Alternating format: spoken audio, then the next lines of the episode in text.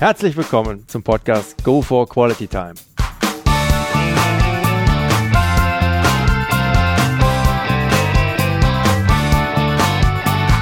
Hier werden wöchentlich spannende Persönlichkeiten interviewt, um mit deren Erlebnissen und Erfahrungen zu mehr Lebensqualität in ihrem Alltag beizutragen. Mein Name ist Detlef Massorts. Ich fühle mich als Weltbürger an vielen Orten dieser Welt sehr wohl, habe riesigen Spaß am internationalen Networken und bin obendrein noch ein begeisterter Fußballer. Ich freue mich sehr, heute als Gast Ralf Jaros begrüßen zu dürfen mit dem Titel der Folge 45, ein Olympiateilnehmer, der heute nur noch das macht, was ihm Spaß macht. Hallo Ralf. Hallo, guten Tag. Dann mal ab in ein Kurzprofil. Name? Ralf Jaros. Alter? 52. Geburtsort? Düsseldorf. Wohnort? Meerbusch-Büderich. Also ganz nah dran geblieben. So ist es. Familienstand? Verheiratet. Kinder? Drei Stück. Mhm. Alter, wenn man fragen darf? Der Kinder, Mhm. meine Tochter, die im Moment in Australien ist, ist äh, 29. Und dann habe ich zwei Söhne. Der eine ist äh, vom Jahrgang 91, also jetzt 26 Jahre alt. Und der andere wird jetzt im Sommer 22. Okay. Australien, wo du das erwähnst, da gehen gerade wieder Sehnsüchte bei mir auf. Nein, anyway. Berufsabschluss, Ausbildung, Ralf. Also, meine offizielle Berufsausbildungsbezeichnung ist Fachberater für betriebswirtschaftliche Kommunikation. Das Mhm. war bei der Firma Nixdorf, die damals weltführend im Bereich äh, der Großrechner war für die Industriebanken und Handel. Und äh, ja, da habe ich 1988, nachdem ich mein Sportstudium in Köln abgebrochen habe, eine Ausbildung gemacht. Mhm. Okay. Ausgeübter Beruf heute. Ausgeübter Beruf heute ist äh, vor allem Trainer, aber ich äh, bin auch im Bereich der Versicherung noch unterwegs, was allerdings eine begleitende Tätigkeit ist und äh, die ich aber am Ende des Tages auch nicht aussterben lassen möchte. Okay. Vorlieben, Hobbys. Meine Hobbys, äh, ich esse wahnsinnig gerne. Ich beschäftige mich auch gerne mit äh, guten Trauben. Mhm. Ob sie nur rot, weiß oder rosé sind, das ist mir relativ egal. Trainett. Und äh, naja, ansonsten würde ich sagen, viel Platz für Hobbys gibt es nicht, brauche ich auch nicht, weil das, was ich tue, ist mir das Liebste. Und äh, ich habe quasi mein Hobby zum Beruf gemacht und insofern brauche ich kein weiteres. Na super, ausgezeichnet. so zumindest kulinarisch so ein bisschen Dolce Vita. voll. Ja, Sehr schön. Hast du ein Lebensmotto? Wenn ja, welches? Äh, pff, ich habe sicher viele, aber ich versuche einfach mein bester Freund zu sein. Interessant. Gibt es ein absolutes No-Go bei dir? Also etwas, was gar nicht geht. Äh, also ich sag mal, was meine Person angeht, ähm, mag ich es überhaupt nicht, wenn man über mich bestimmen will. Man kann sicherlich äh, Dinge mit mir verabreden, man kann auch Dinge von mir erwarten und ähm, man kann sich dann einigen. Aber wenn man über mich bestimmen möchte, das, da bin ich sehr empfindlich. Mhm. Dann mal ab in die Fragerunde. Mhm. Du bist seit 1991 deutscher Rekordhalter im Dreisprung Mhm. mit 17,66 Meter, Mhm. den auch übrigens der deutsche Weltmeister von 1999, Charles Friedek, Mhm. nicht brechen konnte. Mhm. Und du hast an zwei Olympischen Spielen teilgenommen in Los Angeles Mhm. und Barcelona. Schilder doch bitte mal deine Impressionen von deiner ersten Olympiateilnahme in LA. Was ging da los? Was ging da ab bei dem Sportler Ralf Jaros? Gerade auch in Erwartung an diese erste Olympiateilnahme. Tja, ich meine, man mu- muss vielleicht Folgendes dazu wissen. Ich war mit 18 Jahren jüngster Teilnehmer dieser Olympiamannschaft und meine Erwartungshaltung an ein Gewinnen von Medaille oder irgendwas war nicht existent. Für mich war es einfach ein total, eine total tolle Erfahrung und eine super Überraschung, dass ich nominiert worden bin. Und naja, dann sind wir da hingeflogen. Ich hatte eigentlich keine Ahnung, was mich erwartet. Und wir kamen in ein olympisches Dorf. Das war der, Olympi der, der, der, der Unicampus von der USC, also der University of Southern California. Dort äh, traf ich viele Sportler, die ich damals nicht kannte, die auch damals noch nicht besonders berühmt waren, die aber nach diesen Olympischen Spielen plötzlich an, in aller Munde waren. Hm. Ein Beispiel, Michael Groß. Ja. Ach, ähm, das war damals auch ja, ja, ja, okay. ja, ja, ja, ne? Dann ähm, habe ich zwei Handballer ganz gut kennengelernt. Äh, die Rotbrüder, ja, das sind Zwillinge, die in der Nationalmannschaft damals Handball gespielt haben. Ich glaube sogar, dass aus dieser Zeit eine Ehe entstanden ist zwischen einer Hürdenläuferin und einem dieser Rotbrüder. ähm, okay. Gabi Lippe damals hat dann Uli Roth geheiratet und ähm, die, die, die äh, ganzen Geschichten haben damals eben so angefangen. Äh, ich sah Leute wie Dietrich Thurau, die ich natürlich aus dem Fernseher kannte ähm, und, und, und dachte in dem Moment, mein Gott, ne, die siehst du hier alle. Aber mh, hm, trotz allem bin ich doch sehr unbefangen an dieses ganze Thema rangegangen, war in einer riesengroßen Stadt ähm, und, und, und habe alles das erlebt, was man halt im Nachhinein dann erst bewerten kann, nämlich äh, dass man tatsächlich ähm, anders wahrgenommen wird, was mir damals nichts bedeutet hat, aber irgendwie im Nachgang das Ganze für mich klar wurde. Vielleicht ein Beispiel. Damals war es noch so, dass hinter dem ähm, Olympischen Dorf ein öffentlicher Biergarten äh, zugänglich war für die Athleten selbst, aber auch für Zuschauer, Bewohner. Und es gab da einfach die Möglichkeit, sich zu treffen. Und für uns war das ganz nett, weil wir mussten nicht immer äh, das Kantinenessen äh, dort zu mhm. uns nehmen, und für die Bewohner oder für Besucher war das insofern wahrscheinlich ganz toll, dass sie Sportler hautnah treffen konnten. Und so ergab sich auch, dass wir äh, eine junge Truppe da kennengelernt haben. Damals Klaus Taffelmeier, ein ganz guter Speerwerfer. Und ich standen da, haben ein bisschen was getrunken und dann kam diese Truppe und dann kamen wir ins Reden, weil wir hatten die, die, die Akkreditierung um den mhm. Hals und die sprachen uns dann an und dann luden die uns ein, am nächsten Tag einfach mit denen zum Strand zu fahren. Naja, und dann haben wir uns verabredet, stiegen ins Auto, sind anderthalb Stunden äh, dann mit dem Wagen gefahren und plötzlich hielt das Auto an und wir waren am Privatstrand der Großmutter dieser Leute in Santa Barbara. Und das war schon nett. jo.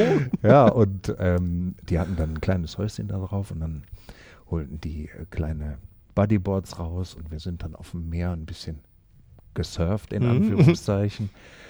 Und, und das war schon echt klasse. Aber die Dinge fallen einem eben in dem Moment mhm. gar nicht so sehr auf, mhm. sondern einfach, für mich war es zumindest so, im Nachgang. Ja, einfach Erinnerungen, wo ich denke, guck mal an, was man halt alles erleben ja. kann. So. Sauber, sauber. obwohl zumindest bei diesen beiden Olympiaden nicht in Medaillenreichweite, mhm. waren ja allein schon die Teilnahme sicher ein absolutes Highlight. Mhm. Was machte damals die Faszination Olympia für dich als Athleten auch abseits des eigenen Wettkampfes aus? Du hast ja schon ein bisschen Einblick darin gegeben. Naja, ich sag mal so, ähm, die eigentliche Motivation ähm, kommt meines Erachtens nach bei einem Sportler immer durch sich selbst. Also man spricht da ja durch intrinsische hm. Motivation. Mhm. Auf der anderen Seite ist es natürlich auch so, dass das für den Zeitpunkt, wo man als Athlet unterwegs ist, auch eine wirtschaftliche Angelegenheit ist. Und ähm, Olympische Spiele haben dadurch, dass sie alle vier Jahre nur stattfinden und dadurch, dass sie eben ähm, diese Historie haben, die, die, diese Anziehungskraft auch von außen, die, das Interesse von außen, eine Möglichkeit und eine Plattform, äh, wenn man dort gut abschneidet, auch sich wirtschaftlich enorm weiterzuentwickeln. So, ähm, und das war 1984 überhaupt nicht der Punkt. Aber 1992 äh, war das schon auch eine Gelegenheit für mich oder hätte eine Gelegenheit sein können, mich wirtschaftlich tatsächlich für eine Weile unabhängig zu machen. Denn äh, im Jahr 1991, als ich deutschen Rekord sprang, war ich Dritter der Weltbestenliste und bin eigentlich auch stark davon ausgegangen, dass es im Jahr 1992 genauso sein wird.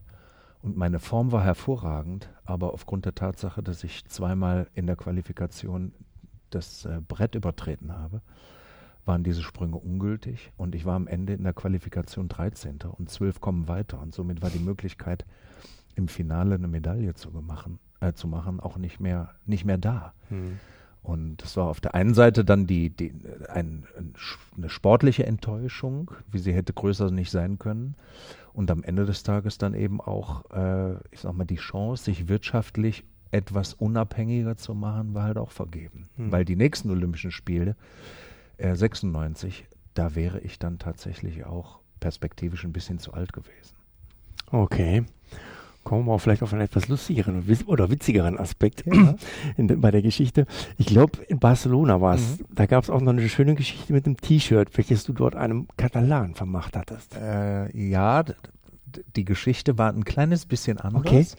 Also ich habe ein T-Shirt bekommen. Ah, okay. Aber ähm, das Ganze war so, als ich dann in der Qualifikation ausgeschieden war, äh, hatte ich zwei Möglichkeiten. Ja, Kopf in den Sand und sagen, hm, schlechte Zeit.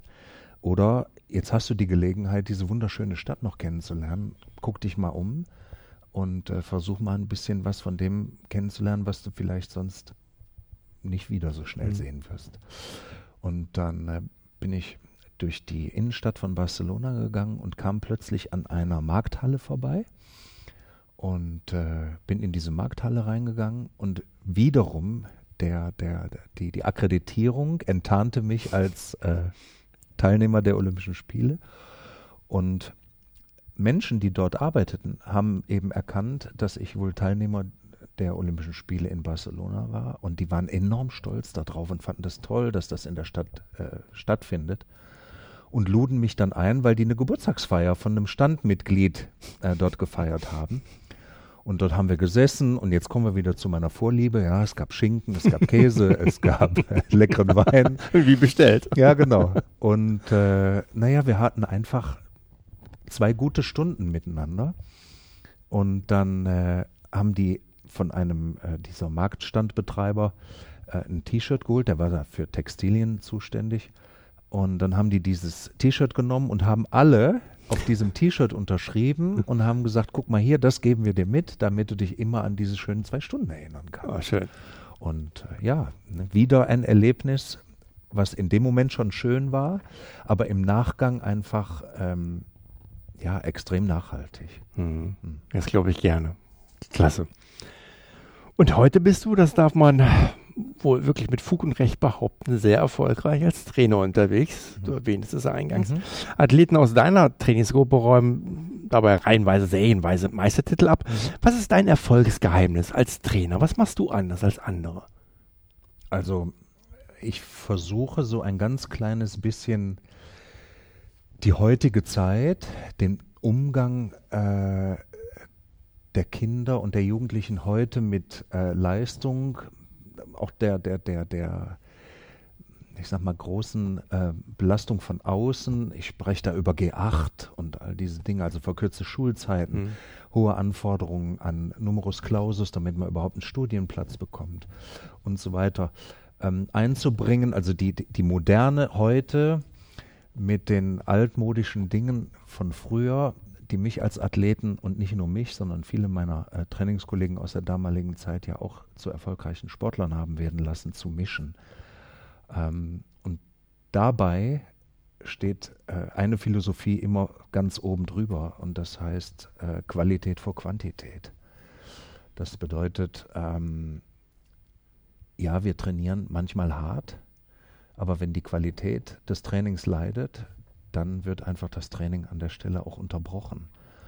Und ähm, viele Dinge, glaube ich, basieren eben auf dieser Angelegenheit. Und dieses Mischen von Erfahrung früher, die mich als Sportler sehr weit gebracht haben, und den Dingen, die heute passieren, und vielleicht auch meiner Fähigkeit, mich äh, auf so einer emotionalen Intelligenzebene mit jungen Menschen auch ganz gut zu verankern, mhm. das klappt. Und ob das das Geheimnis ist, weiß ich nicht, aber das ist zumindest der Weg, den ich versuche zu gehen. Und bisher hat er ganz gut geklappt. Hm, zumindest für mich steckt auch eine gewisse Plausibilität dahinter. Auf, gar, auf jeden Fall, nicht, nicht auf gar keinen Fall.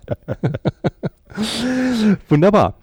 Früher hattet ihr Athleten ja auch zu allen Wettkämpfen Zutritt. Ähm, heute gilt die Akkreditierung leider nur noch für das eigene Stadion. Mhm. Ein weiteres trauriges Resultat der zunehmenden Kommerzialisierung, wie ich finde. Der Sport tritt immer mehr in den Hintergrund und die Vermarktung leider immer mehr in den Vordergrund. Mhm. Wie bedenklich siehst du diese Entwicklung mit den dahinterstehenden Funktionären? Mm, naja, ich sag mal so. Ähm, auf der einen Seite muss man natürlich sehen, Sportstätten sind teuer. Ja, die müssen bezahlt werden.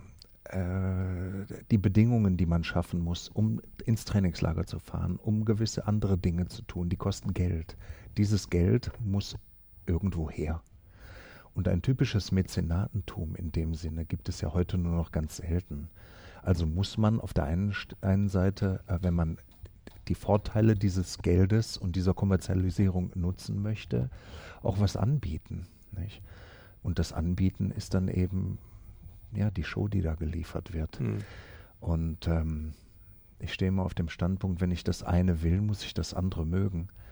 Äh, damit will ich nicht sagen, dass alles das, was dort passiert, ich auf jeden Fall gut finde. Nur ich weiß, wenn das an der Stelle nicht so wäre, würde heute würde Leistungssport sicherlich an der einen oder anderen Stelle heute so auch nicht stattfinden können. Mhm. So, und ähm, ja, das Thema, wenn wir nochmal über Akkreditierung, Olympische Spiele, Zugänge zu anderen Sportarten sprechen, äh, das hat aufgehört, glaube ich, 1992 in Barcelona tatsächlich. Ähm, da wollte man die Athleten auch auf der Abschlussfeier nur noch limitiert ins Stadion lassen.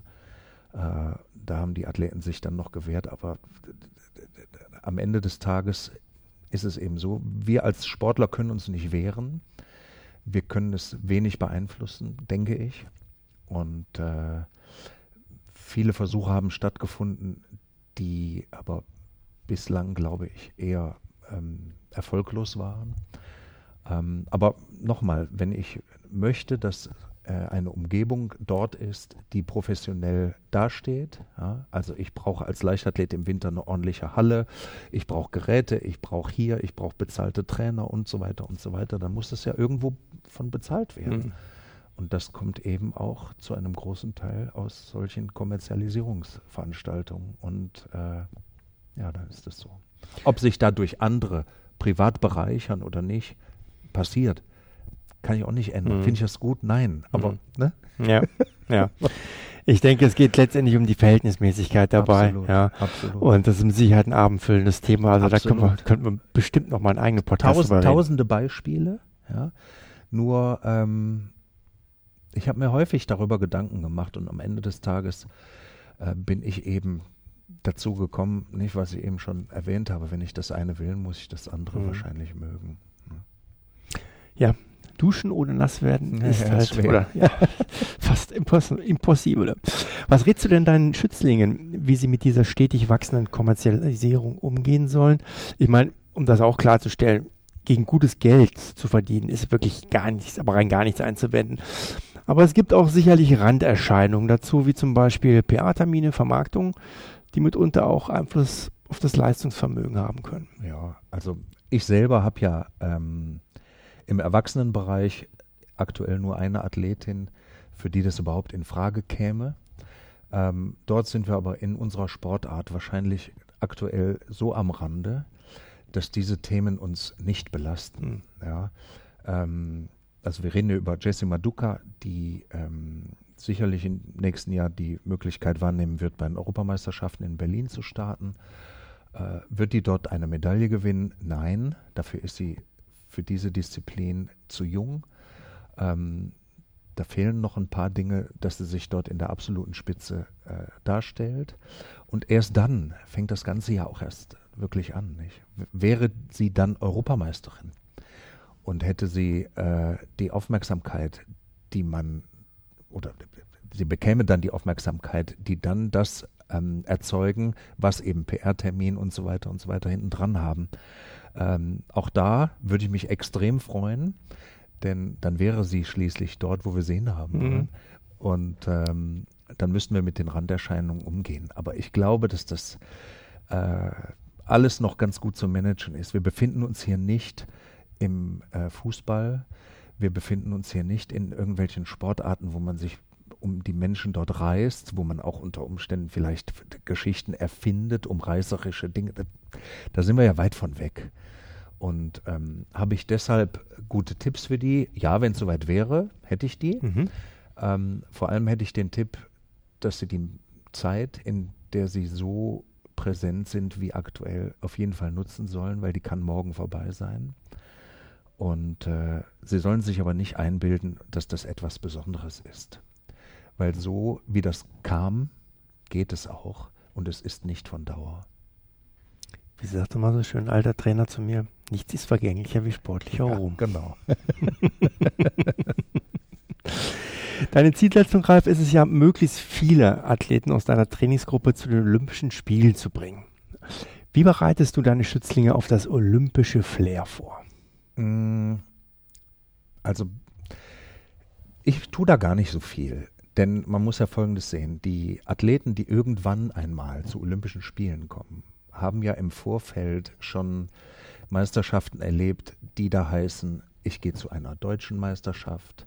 Wenn ich mich dort etabliere, gehe ich zu einer Junioren-Europameisterschaft. Dann gibt es Junioren-Olympische Spiele.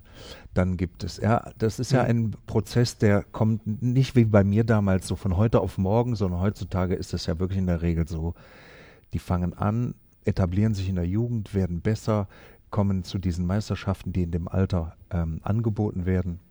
Und dann irgendwann können sie da hinkommen. So, und äh, dieses besondere Flair sollen sie auch zumindest was das Erleben dieser Begleiterscheinungen sind, möglichst ähm, pur und intensiv für sich selber erfahren. Worauf ich die hinweise, ist sicherlich, äh, was ist der besondere Umgang äh, bei Olympischen Spielen in der Wettkampfvorbereitung. Ja, ich rede davon vielleicht eine Pressekonferenz, vielleicht die Zeit im Callroom, vielleicht die Möglichkeit, dass man im Stadion nicht unendlich seinen Anlauf ausprobieren kann, sondern dass das limitiert ist. Äh, andere Störfaktoren, die ich vielleicht selber erlebt habe, die ähm, man vermeiden sollte. Wie verhalte ich mich am besten in einem olympischen Dorf? dass es mich nicht davon abhält, trotzdem meine äh, Spitzenleistung zu bringen, weil die Möglichkeiten der Abwechslung wären da groß. aber das sind so die, aber das Erleben selbst, mhm. Das sollen die selber machen. Sauber, sauber.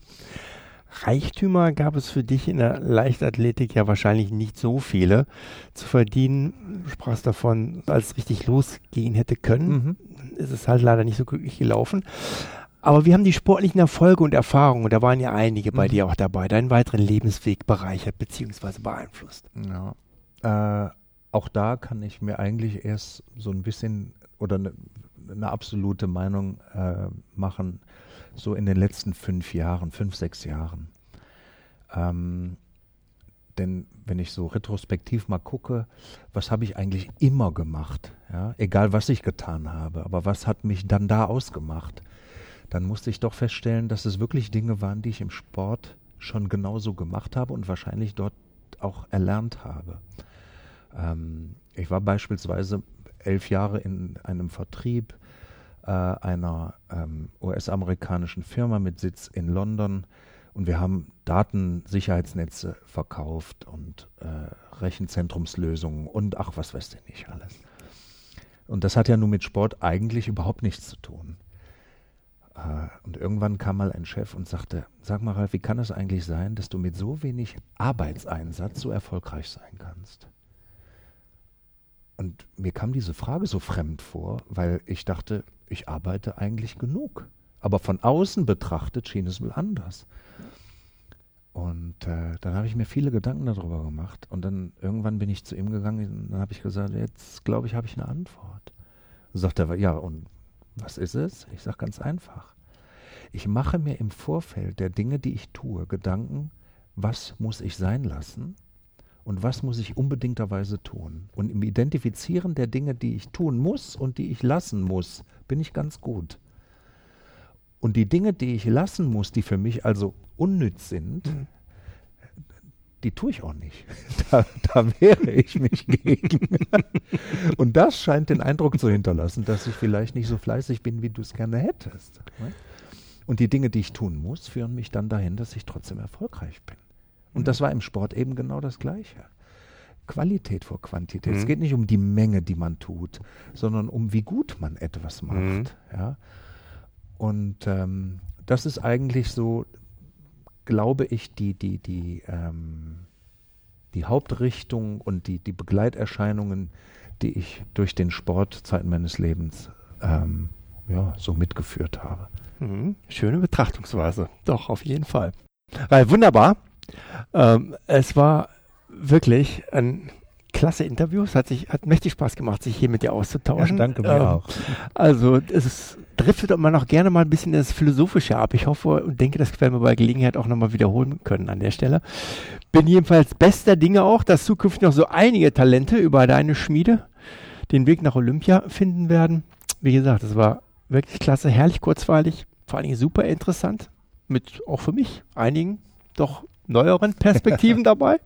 Ja, ähm, absolutes Vergnügen. Mächtig Spaß gemacht. Nochmal ganz herzliches Dankeschön, mein Lieber. Sehr gerne. So, jetzt müssen wir auch langsam gucken, dass wir hier Finito machen. Ne?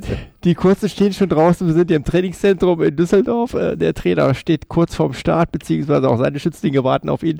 Liebe Zuhörer, sollten Sie auf den Geschmack gekommen sein und Interesse daran haben, noch mehr über Ralf Jaros und seine Trainingsgruppe bei der ART Düsseldorf zu erfahren, dann schauen Sie doch einfach mal in Wikipedia rein unter www.ralf-jaros und oder www.leichtathletik-art.de. Die Links zu den Webseiten sowie weitere Infos finden Sie aber auch wie gewohnt nochmal in meinen Shownotes. Ja, in dem Sinne, sollte Ihnen der heutige Podcast gefallen haben, dann würde ich mich sehr freuen, wenn Sie ihn kurz in iTunes bewerten können.